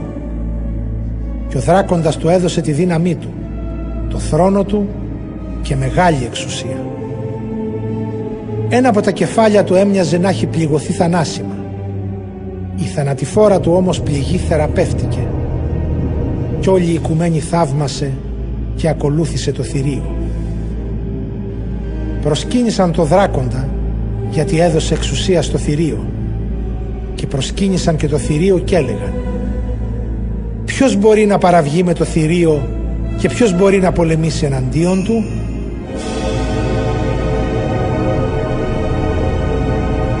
Στο θηρίο δόθηκε στόμα να λέει λόγια υπεροπτικά και βλάσφημα προσβλητικά για το Θεό και του δόθηκε εξουσία να δράσει 42 μήνες. Άνοιξε το στόμα του και άρχισε να προσβάλλει το Θεό βλασφημώντας το όνομά του, την κατοικία του και όσους κατοικούν στον ουρανό. Του δόθηκε ακόμη η άδεια να πολεμήσει εναντίον του λαού του Θεού και να τον νικήσει. Του δόθηκε και η εξουσία πάνω σε κάθε φυλή, λαό, γλώσσα και έθνος. Θα το προσκυνήσουν όλοι οι κάτοικοι της γης που το όνομά τους δεν γράφτηκε στο βιβλίο της ζωής του σφαγμένου αρνίου από τότε που δημιουργήθηκε ο κόσμος. Όποιος έχει αυτιά ας ακούσει. Όποιος εχμαλωτίζει θα εχμαλωτιστεί. Όποιος σκοτώνει με μαχαίρι θα πεθάνει από μαχαίρι. Εδώ θα φανεί η υπομονή και η πίστη όσων ανήκουν στο λαό του Θεού. Ύστερα είδα ένα άλλο θηρίο να βγαίνει από τη στεριά. Είχε δύο κέρατα που μοιάζαν με αρνιού και η φωνή του έμοιαζε με φωνή δράκοντα. Με εντολή του πρώτου θηρίου ασκούσε όλη την εξουσία και έκανε όλη τη γη και τους κατοίκους της να προσκυνήσουν το πρώτο θηρίο που η θανατηφόρα πληγή του είχε θεραπευτεί. Έκανε μεγάλες θερατουργίες ως και φωτιά να κατεβαίνει από τον ουρανό μπροστά στα μάτια των ανθρώπων. Παραπλανούσε τους κατοίκους της γης με τις θερατουργίες που του επιτράπηκε να κάνει με εντολή του θηρίου προτρέποντάς τους να κατασκευάσουν ένα άγαλμα του θηρίου που είχε δεχτεί την πληγή της μάχαιρας και ωστόσο ζούσε. Επίσης του επιτράπηκε να ζωντανέψει το άγαλμα του πρώτου θηρίου ώστε να μιλήσει το άγαλμα και να κάνει να θανατωθούν όσοι δεν το προσκυνήσουν. Το θηρίο υποχρεώνει όλους, μικρούς και μεγάλους, πλούσιους και φτωχούς, ελεύθερους και δούλους, να χαράξουν σημάδι πάνω στο δεξί τους χέρι ή στο μέτωπό τους. Κανείς δεν θα μπορεί να αγοράσει ή να πουλήσει παρά μόνον αυτός που έχει χαραγμένο το όνομα του θηρίου ή τον αριθμό του ονόματός του. Εδώ χρειάζεται η σοφία.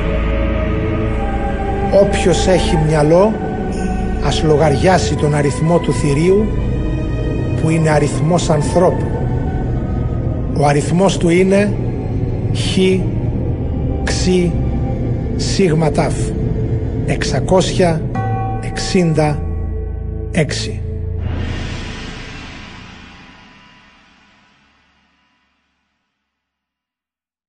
Κεφάλαιο 14.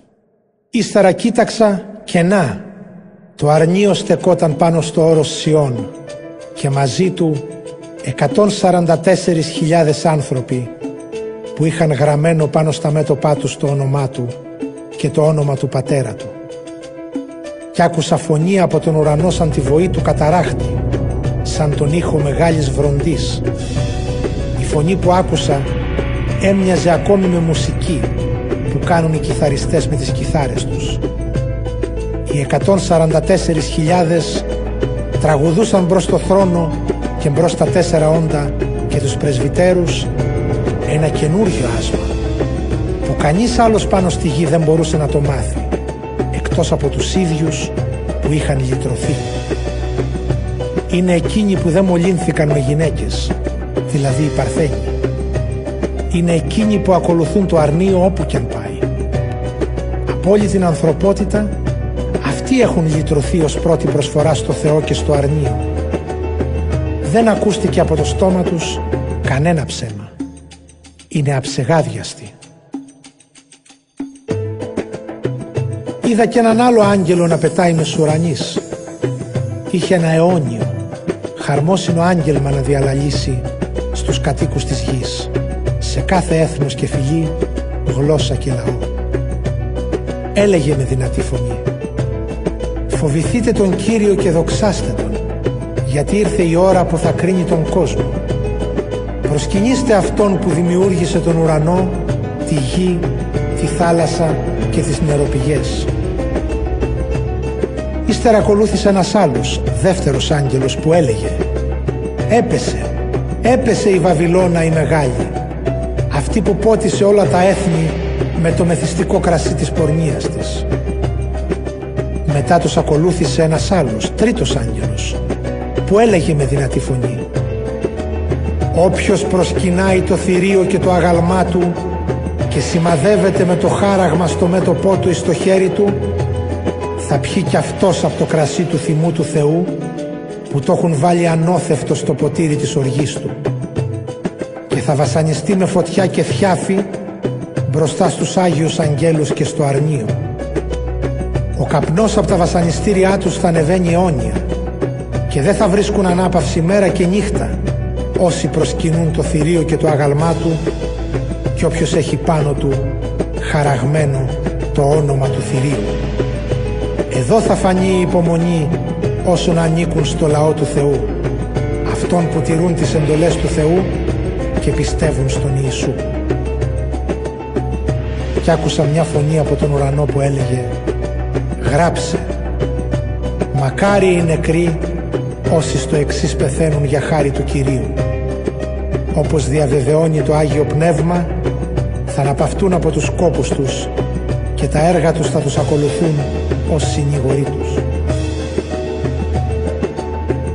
Κοίταξα τότε και είδα ένα άσπρο σύννεφο και πάνω στο σύννεφο καθόταν κάποιος που έμοιαζε με άνθρωπο.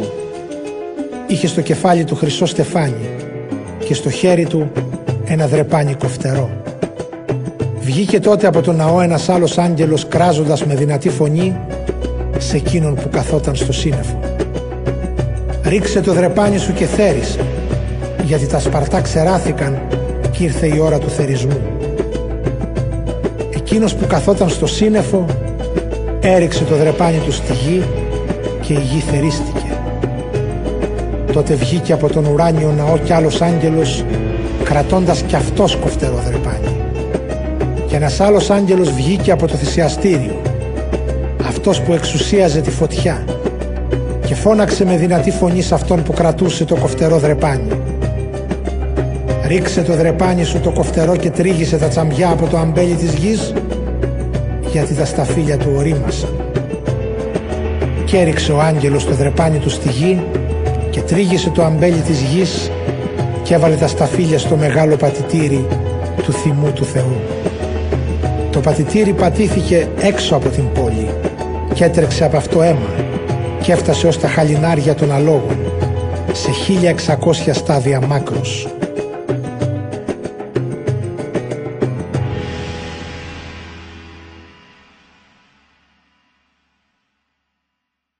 Κεφάλαιο 15 Τότε είδα ένα άλλο σημάδι στον ουρανό μεγάλο και θαυμαστό.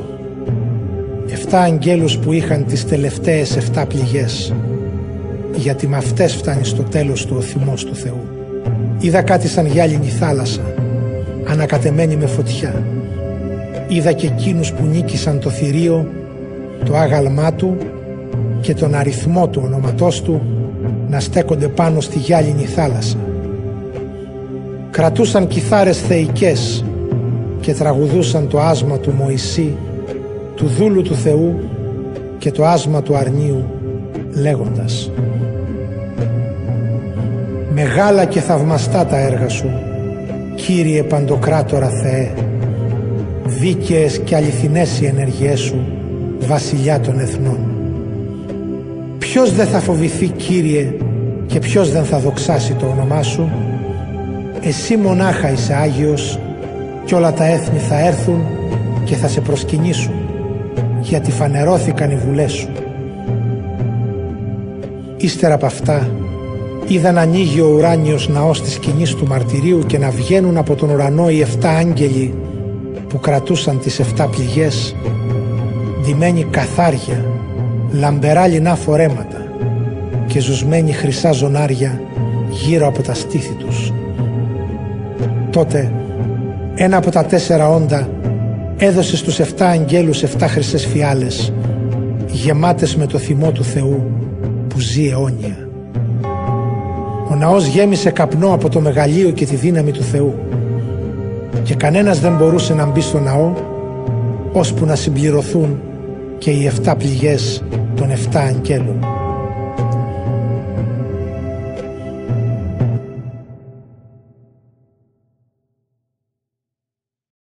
Κεφάλαιο 16 Μετά άκουσα μια δυνατή φωνή από το ναό να λέει στους εφτά αγγέλους Πηγαίνετε και αδειάστε στη γη τις εφτά φιάλες της οργής του Θεού. Έφυγε ο πρώτος και άδειασε τη φιάλη του στη γη και παρουσιάστηκε μια επώδυνη και κακοήθης πληγή σ' όσους ανθρώπους είχαν το σημάδι του θηρίου και προσκυνούσαν το άγαλμά του. Ο δεύτερος άγγελος άδειασε τη φιάλη του στη θάλασσα.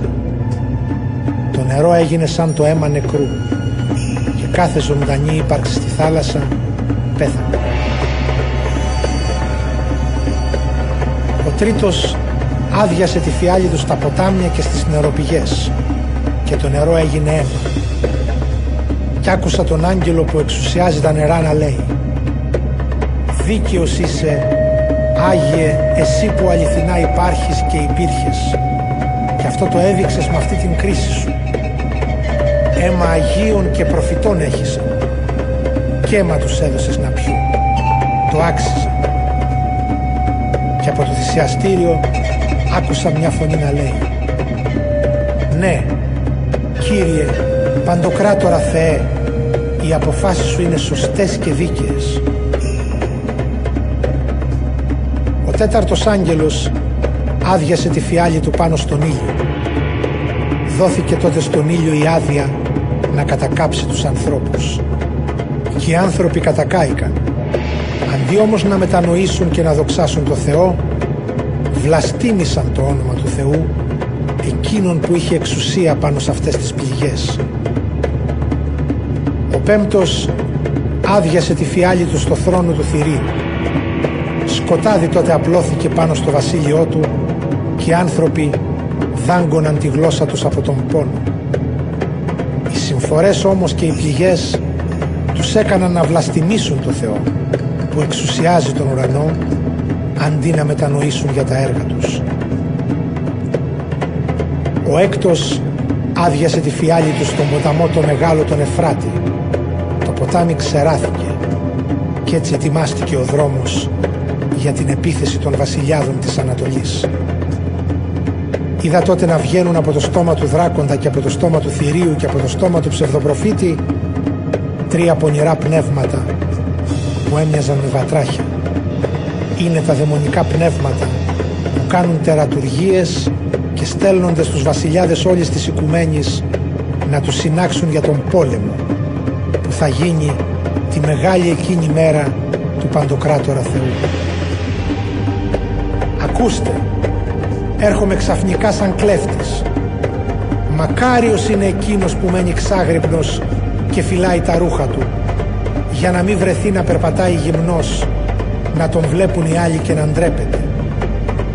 Τα πνεύματα μάζεψαν τους βασιλιάδες σε έναν τόπο που λέγεται στα εβραϊκά Αρμαγεδόν.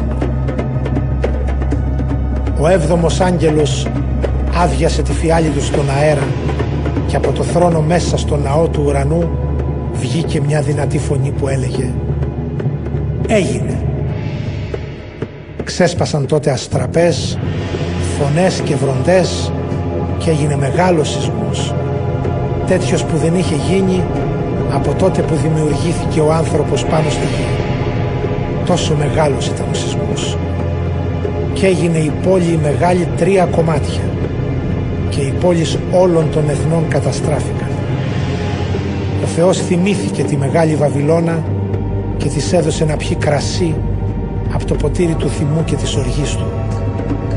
Όλα τα νησιά εξαφανίστηκαν και τα βουνά χάθηκαν πάνω στους ανθρώπους έπεσε από τον ουρανό τεράστιο χαλάζι βαρύ σαν κοτρόνα και βλαστήμησαν οι άνθρωποι του Θεό για τη συμφορά που προκάλεσε το χαλάζι γιατί η συμφορά αυτή ήταν πάρα πολύ μεγάλη.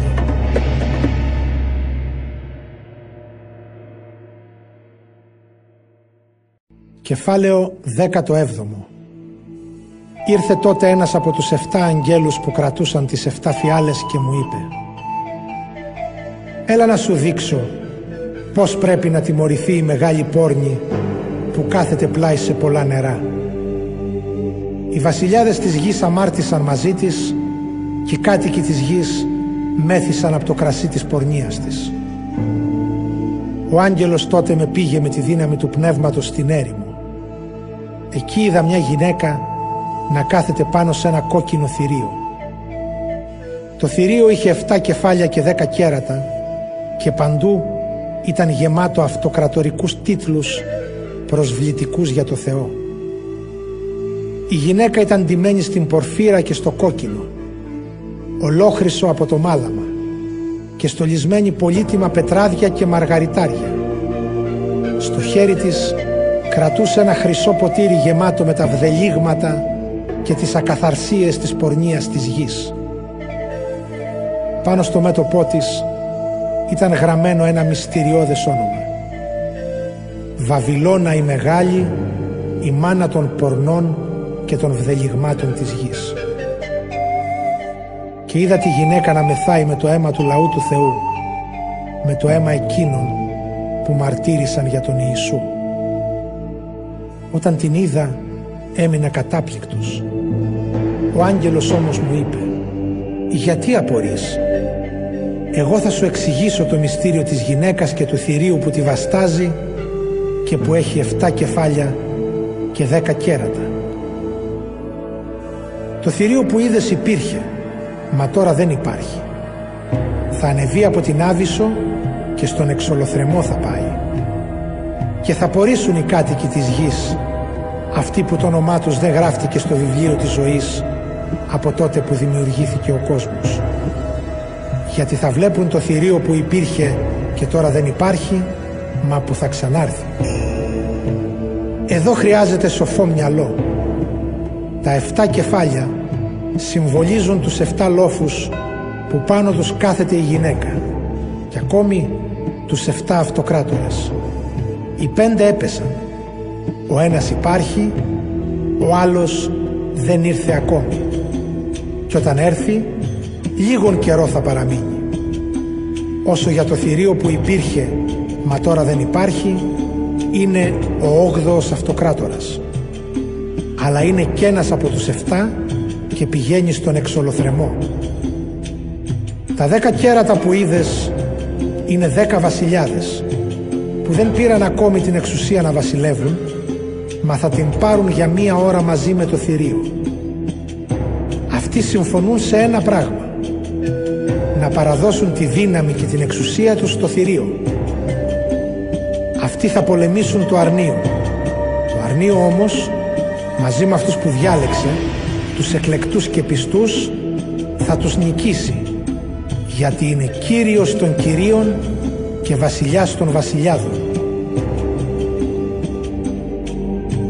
Τότε ο άγγελος μου λέει «Τα νερά που είδες, πλάι στα οποία κάθεται η πόρνη, συμβολίζουν τους λαούς και τους όχλους, τα έθνη και τις γλώσσες. Τα δέκα κέρατα που είδες και το θηρίο θα μισήσουν την πόλη. Θα την ερημώσουν και θα τη γυμνώσουν. Θα φάνε τις σάρκες της και θα την εξαφανίσουν με πυρκαγιά. Γιατί ο Θεός έβαλε μέσα τους την επιθυμία να εκπληρώσουν το σχέδιό Του. Να παραδώσουν ομόφωνα τα βασίλειά τους στο θηρίο ώσπου να εκπληρωθούν τα λόγια του Θεού. Τέλος, η γυναίκα που είδες συμβολίζει την πόλη τη μεγάλη που κυριαρχεί πάνω σε όλους τους βασιλιάδες της γης.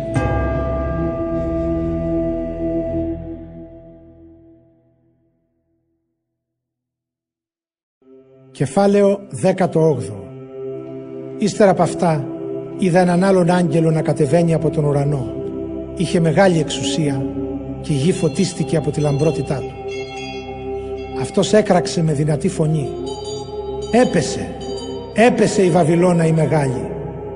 Έγινε κατοικία δαιμονίων, καταφύγιο για κάθε πνεύμα ακάθαρτο, για κάθε όρνιο ακάθαρτο και για κάθε θεριό ακάθαρτο και μισητό. Από το μεθυστικό κρασί της πορνείας της έχουν πιει όλα τα έθνη. Οι βασιλιάδες της γης πόρνεψαν μαζί της και οι έμποροι όλου του κόσμου πλούτησαν από τη χλειδί της ακολασίας της. Άκουσα κι άλλη φωνή από τον ουρανό να λέει «Λαέ μου, μακριά από αυτήν, μην παίρνετε μέρος στις αμαρτίες της για να μην συμμετάσχετε στις συμφορές της. Οι αμαρτίες της στιβάχτηκαν ως τον ουρανό και ο Θεός δεν ξεχνάει τις ανομίες της. Φερθείτε της όπως και αυτή σας φέρθηκε ξεπληρώστε της το διπλάσιο ό,τι έκανε. Με το ποτήρι που κέρασε διπλοκεράστε την. Όσοι ήταν η λαμπρότητα και η ακολασία της, τόσα βάσανα και τόσο πένθος δώστε της. Γιατί μέσα της κομπάζει. Εγώ κάθομαι εδώ, θρονιασμένη σαν βασίλισσα. Χείρα δεν είμαι και πένθος δεν θα με βρει. Γι' αυτό σε μία μέρα θα τη βρουν οι συμφορές της. Ο θάνατος, το πένθος και η πείνα. Και πυρκαγιά θα την καταστρέψει. Γιατί είναι ισχυρός ο Κύριος, ο Θεός που την καταδίκασε. Οι βασιλιάδες της γης που πόρνεψαν και ασέλγησαν μαζί της όταν δουν τον καπνό από τις πυρκαγιές της θα κλάψουν και θα θρηνήσουν για αυτή. Φοβισμένοι για τα βάσανά της θα στέκονται μακριά και θα λένε «Αλή και τρισαλή Βαβυλώνα, πόλη μεγάλη και δυνατή, σε μία ώρα μέσα ήρθε η τιμωρία σου». Οι έμποροι της γης θα κλάψουν και θα πενθήσουν για αυτήν, γιατί κανένας πια δεν θα αγοράζει το εμπόρευμά τους. Εμπόρευμα χρυσάφι και ασίμι, πολύτιμα λιθάρια και μαργαριτάρια, λινά ακριβά και πορφυρά, μεταξωτά και κόκκινα, κάθε λογής αρώματα και κάθε είδος φιλτισέλη, κάθε λογής ξύλο πολύτιμο και χάλκινο, σιδερικό και μάρμαρο, κανέλα και αληθές, θυμιάματα, μύρο και λιβάνι, κρασί και λάδι, σιμιγδάλι και στάρι, ζώα και πρόβατα, άλογα και αμάξια, κορμιά για πούλημα, ακόμη και ανθρώπινες ζωές. Και θα λένε ο όριμος καρπός που λαχτάρισε η ψυχή σου έφυγε μακριά σου κι όλα τα πλούτη και οι λαμπρότητες χαθήκανε για σένα κι ούτε που θα ξαναβρεθούν πια. Όσοι εμπορεύτηκαν με αυτά και πλούτησαν σε αυτή την πόλη θα στέκονται μακριά από το φόβο τους για τα βασανά της θα κλαίνε και θα πενθούν. Αλλή και τρισαλή στην πόλη τη μεγάλη θα λένε. Ήταν ντυμένοι τα κρυβά λινά και την πορφύρα και τα κόκκινα ήταν στολισμένη με χρυσάφι και με πολύτιμα πετράδια και μαργαριτάρια. Σε μία ώρα μέσα εξαφανίστηκε τόσος πλούτος.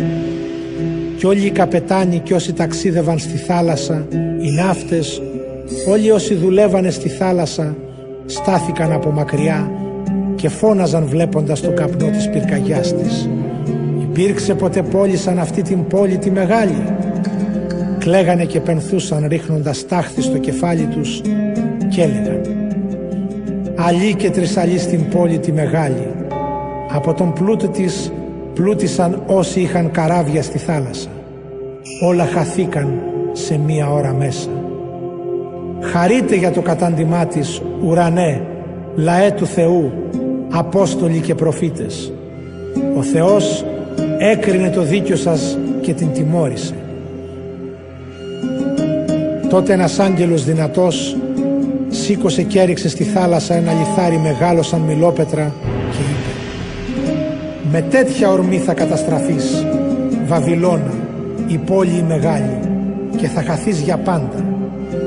Δεν θα ξανακούσεις πια τον ήχο των κιθαριστών και των μουσικών αυτών που παίζουν αυλό και σάλπιγγα. Δεν θα ξαναβρεις πια τους διάφορους τεχνίτες και δεν θα ξανακούσεις τον ήχο της μιλόπετρας. Δεν θα ξαναδείς πια το φως του λιχναριού και τη φωνή του γαμπρού και της νύφης δεν θα την ξανακούσεις.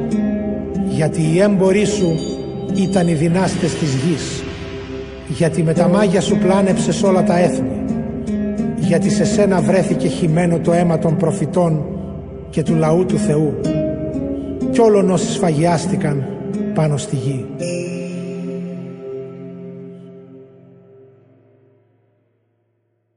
Κεφάλαιο 19 Ύστερα από αυτά άκουσα στον ουρανό κάτι σαν δυνατή φωνή που έβγαινε από το μεγάλο πλήθος και έλεγε Αλληλούια, η σωτηρία και η δόξα και η δύναμη ανήκουν στο Θεό μας. Αληθινές και δίκαιες είναι οι κρίσεις Του γιατί τιμώρησε την πόρνη τη μεγάλη που διέφθυρε τη γη με την πορνεία της. Και την τιμώρησε ο Θεός επειδή σκότωσε τους δούλους του. Και για δεύτερη φορά είπαν «Αλληλούια». Ο καπνός από την πυρκαγιά της θα βγαίνει αιώνια. Τότε οι 24 πρεσβύτεροι και τα τέσσερα όντα έπεσαν και προσκύνησαν το Θεό που κάθεται στο θρόνο και έλεγαν Αμήν, Αλληλούια. Τότε ακούστηκε μια φωνή από το θρόνο που έλεγε «Υμνήστε το Θεό μας όλοι οι δούλοι Του κι όσοι Τον σέβεστε, μικροί και μεγάλοι». Κι άκουσα κάτι σαν φωνή από μεγάλο πλήθος, σαν βοή καταράχτη, σαν κρότο από δυνατές βροντές να λέει «Αλληλούια, ο Κύριος μας, ο Παντοκράτορας Θεός, είναι πια κυρίαρχος του κόσμου.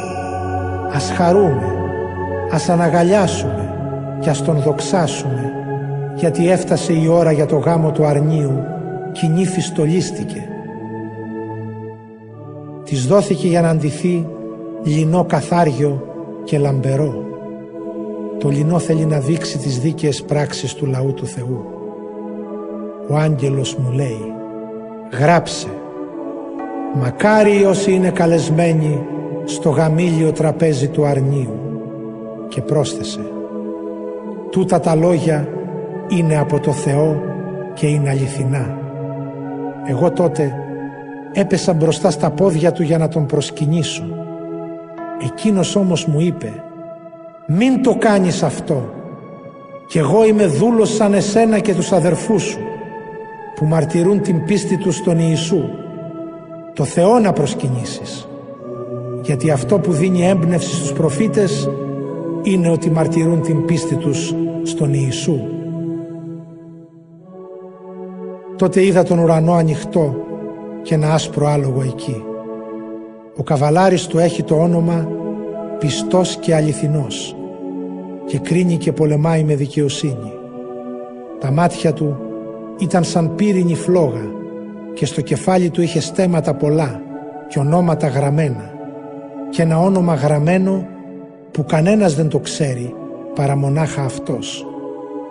Ήταν ντυμένος στολή βαμμένη στο αίμα και το όνομά του είναι ο Λόγος του Θεού. Τον ακολουθούσαν τα ουράνια στρατεύματα, καβάλα άσπρα άλογα και ντυμένοι καθάριο άσπρο λινό.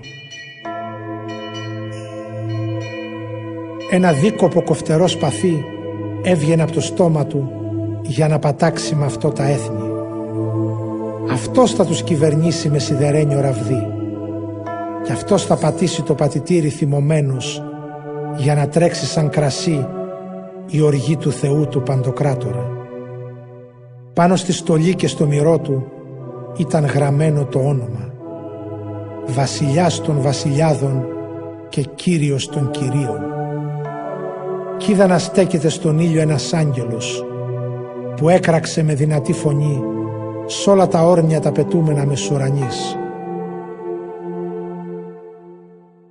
Εμπρός, μαζευτείτε στο μεγάλο δείπνο του Θεού για να φάτε σάρκες βασιλιάδων και σάρκες στρατηγών, σάρκες δυναστών και σάρκες αλόγων με τους καβαλάριδές τους, τις σάρκες όλων, ελευθέρων και δούλων, μικρών και μεγάλων.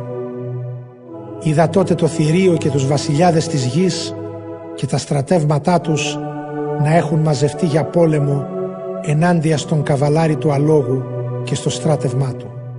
Και πιάστηκε το θηρίο και ο ψευδοπροφήτης που ήταν μαζί του και που με εντολή του έκανε τις τερατουργίες, με αυτές είχε πλανέψει εκείνους που δέχτηκαν το χάραγμα του θηρίου και εκείνους που προσκύνησαν το άγαλμά του. Και τους δυο τους έριξαν ζωντανούς στη λίμνη της φωτιάς που έκαιγε με θιάφη. Οι υπόλοιποι θανατώθηκαν με το σπαθί που έβγαινε από το στόμα του καβαλάρι του αλόγου. Κι όλα τα όρνια χόρτασαν από τις σάρκες τους. Κεφάλαιο 20 Είδα τότε έναν άγγελο να κατεβαίνει από τον ουρανό κρατώντας στο χέρι του το κλειδί της αβίσου και μια μεγάλη αλυσίδα. Και χμαλώτησε το δράκοντα, τον όφη τον αρχαίο που είναι ο διάβολος και ο σατανάς που παραπλανάει την οικουμένη και τον έδεσε για χίλια χρόνια. Τον έριξε στην Άβυσσο την οποία έκλεισε και της σφράγισε από πάνω του για να μην μπορέσει άλλο να πλανέψει τα έθνη ώσπου να συμπληρωθούν τα χίλια χρόνια. Ύστερα από αυτά πρέπει να λυθεί πάλι για λίγον καιρό. Ύστερα είδα να κάθονται σε θρόνους αυτοί στους οποίους δόθηκε η εξουσία να κρίνουν. Ήταν οι ψυχές αυτών που αποκεφαλίστηκαν για τη μαρτυρία που έδωσαν για τον Ιησού και για το Λόγο του Θεού. Αυτοί δεν προσκύνησαν το θηρίο, ούτε το αγαλμά τους, κι ούτε δέχτηκαν το χάραγμά τους στο μέτωπο και στο χέρι τους. Ξαναγύρισαν στη ζωή και βασίλεψαν μαζί με τον Χριστό χίλια χρόνια. Οι υπόλοιποι από τους νεκρούς δεν ξαναγύρισαν στη ζωή ώσπου να συμπληρωθούν τα χίλια χρόνια. Αυτή είναι η πρώτη Ανάσταση. Μακάρι και Άγιοι αυτοί που θα πάρουν μέρος στην πρώτη Ανάσταση. Σε αυτούς ο δεύτερος θάνατος δεν έχει καμιά εξουσία. Αυτοί θα αποτελέσουν το ιερατείο του Θεού και του Χριστού και θα βασιλέψουν μαζί του χίλια χρόνια. Όταν τελειώσουν τα χίλια χρόνια θα λυθεί ο σατανάς από τη φυλακή του και θα βγει έξω να πλανέψει τον Γόγ και τον Μαγόγ τα έθνη που είναι διασκορπισμένα στις τέσσερις γωνιές της γης.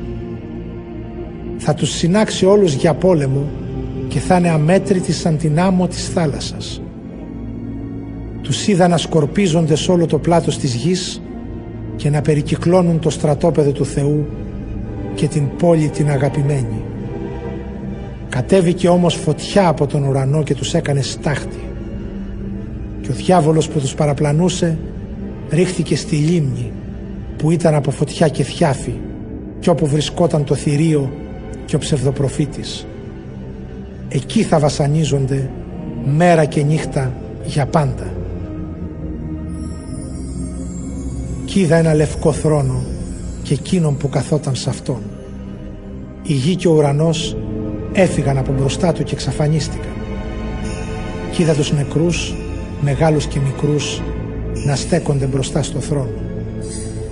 Ανοίχτηκαν βιβλία και ύστερα ανοίχτηκε ένα άλλο βιβλίο, το βιβλίο της ζωής. Και κρίθηκαν οι νεκροί ανάλογα με τα έργα τους, που ήταν γραμμένα στα βιβλία. Η θάλασσα παρέδωσε τους νεκρούς της και ο θάνατος και ο Άδης παρέδωσαν τους νεκρούς που φύλαγαν. Και ο καθένας κρίθηκε κατά τα έργα του. Τότε ο θάνατος και ο Άδης ρίχτηκαν στην λίμνη της φωτιάς.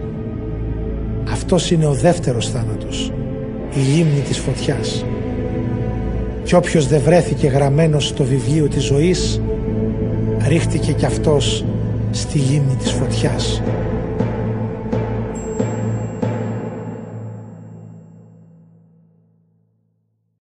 Κεφάλαιο 21 Τότε είδα έναν καινούργιο ουρανό και μια καινούργια γη. Ο πρώτος ουρανός και η πρώτη γη είχαν εξαφανιστεί και η θάλασσα δεν υπήρχε πια.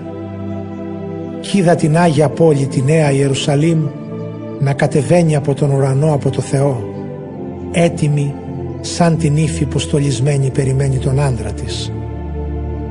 Άκουσα και μια δυνατή φωνή από τον ουρανό να λέει «Τώρα πια η κατοικία του Θεού είναι μαζί με τους ανθρώπους.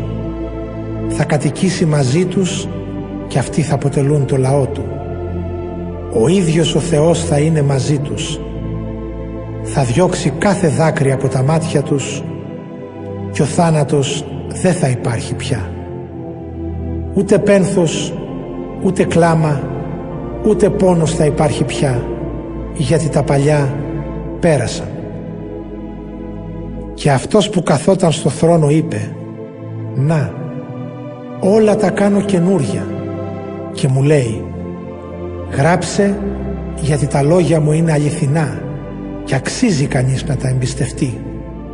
Και πρόσθεσε «Εκπληρώθηκαν όλα.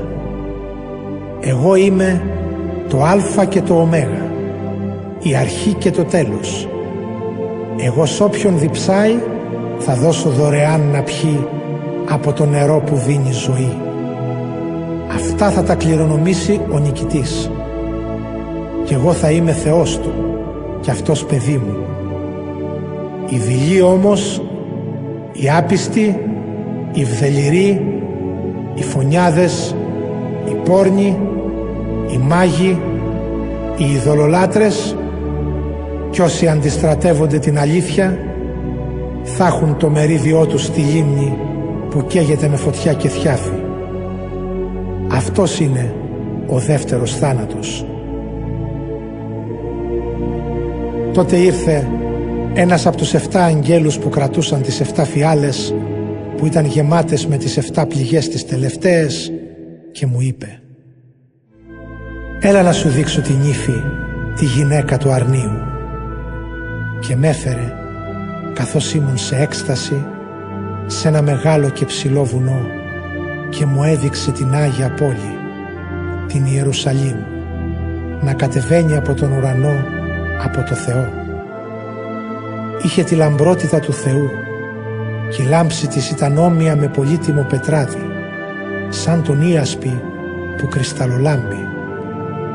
Είχε μεγάλο και ψηλό τείχος με δώδεκα πύλες και στις πύλες της δώδεκα αγγέλους. Πάνω στις πύλες ήταν γραμμένα ονόματα. Τα ονόματα των δώδεκα φυλών του Ισραήλ. Τρεις πύλες στην Ανατολή, τρεις στο Βορρά, τρεις στο Νότο και τρεις στη Δύση.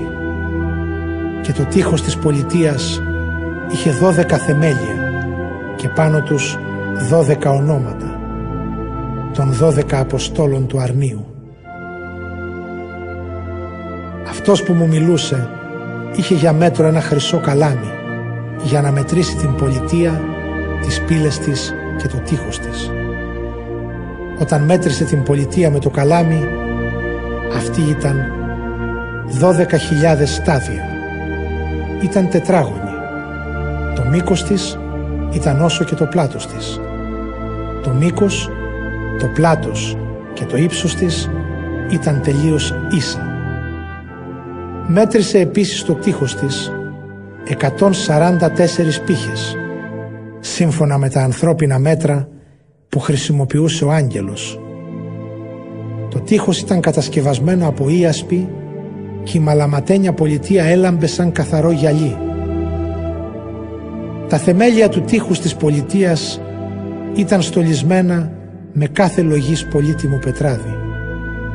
Ο πρώτος θεμέλιος λίθος ίασπης ο δεύτερος σαφύρι, ο τρίτος χαλκιδόνιο, ο τέταρτος σμαράγδι, ο πέμπτος όνιχας, ο έκτος σάρδιο, ο έβδομος χρυσόλιθος, ο όγδοος βύριλος, ο ένατος τοπάζι, ο δέκατος χρυσόπρασος, ο ενδέκατος ιάκυνθος, ο δωδέκατος αμέθιστος.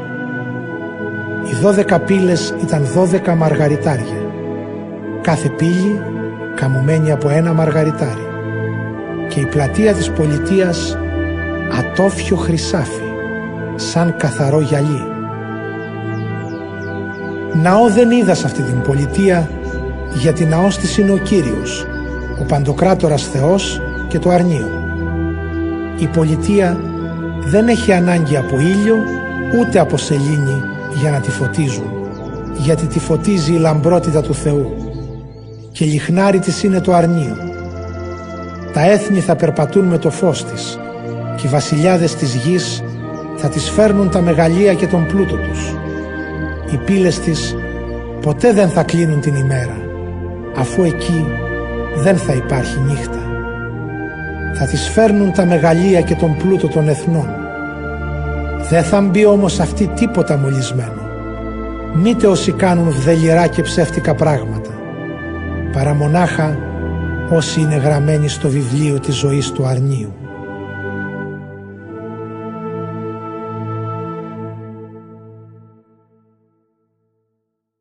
Κεφάλαιο 22 Ύστερα ο άγγελος μου έδειξε το ποτάμι με το ζωογόνο νερό, λαμπερό σαν κρίσταλο, να αναβλύζει από το θρόνο του Θεού και του αρνίου. Στη μέση της πλατείας, από εδώ και από εκεί από το ποτάμι, ήταν το δέντρο της ζωής που καρποφορεί δώδεκα φορές, μία κάθε μήνα και που τα φύλλα του χρησιμεύουν για τη θεραπεία των εθνών. Καμιά αφορμή για κατάρα δεν θα υπάρχει πια εκεί. Ο θρόνος του Θεού και του αρνίου θα βρίσκονται σε αυτήν και οι δούλοι του θα τον λατρεύουν. Θα τον βλέπουν κατά πρόσωπο και θα έχουν το όνομά τους στα μέτωπά τους. Νύχτα δεν θα υπάρχει πια και δεν θα χρειάζεται το φως του λιχναριού ή του ήλιου γιατί ο Κύριος ο Θεός θα φέγγει πάνω τους και θα βασιλεύουν αιώνια. Ύστερα μου λέει ο άγγελος «Τα λόγια αυτά είναι αληθινά και άξια εμπιστοσύνης. Ο Κύριος ο Θεός που με το πνεύμα του μίλησαν οι προφήτες έστειλε τον άγγελό του να δείξει στους δούλους του όσα είναι να γίνουν πολύ σύντομα. Ακούστε, έρχομαι σύντομα, λέει ο Ιησούς. Μακάριος είναι όποιος τηρεί τα προφητικά λόγια αυτού του βιβλίου. Εγώ ο Ιωάννης τα άκουσα και τα είδα αυτά. Και όταν τα άκουσα και τα είδα, έπεσα να προσκυνήσω μπροστά στα πόδια του αγγέλου που μου τα φανέρωσε. Εκείνος όμως μου είπε «Μην το κάνεις αυτό. Δούλος είμαι κι εγώ σαν εσένα και τους αδερφούς σου τους προφήτες και εκείνους που τηρούν τα λόγια αυτού του βιβλίου. Το Θεό να προσκυνήσεις». Και συνέχισε «Μην κρατήσεις τα προφητικά λόγια αυτού του βιβλίου μυστικά γιατί ο καιρός που θα εκπληρωθούν είναι κοντά. Ο άδικος ας συνεχίσει να αδικεί. Ο ακάθαρτος ας συνεχίσει τα βδελιρά έργα του. Ας συνεχίσει και ο δίκαιος να κάνει το δίκαιο και ο Άγιος την αγιοσύνη του. «Να, έρχομαι σύντομα», λέει ο Ιησούς «και φέρνω μαζί μου την ανταμοιβή μου για να ανταποδώσω στον καθένα ανάλογα με τα έργα του. Εγώ είμαι το Α και το Ω, ο πρώτος και ο έσχατος, η αρχή και το τέλος. Μακάρι όσοι τηρούν τις εντολές του για να έχουν δικαίωμα να φάνε από το δέντρο της ζωής και να περάσουν τις πύλες για να μπουν στην πολιτεία.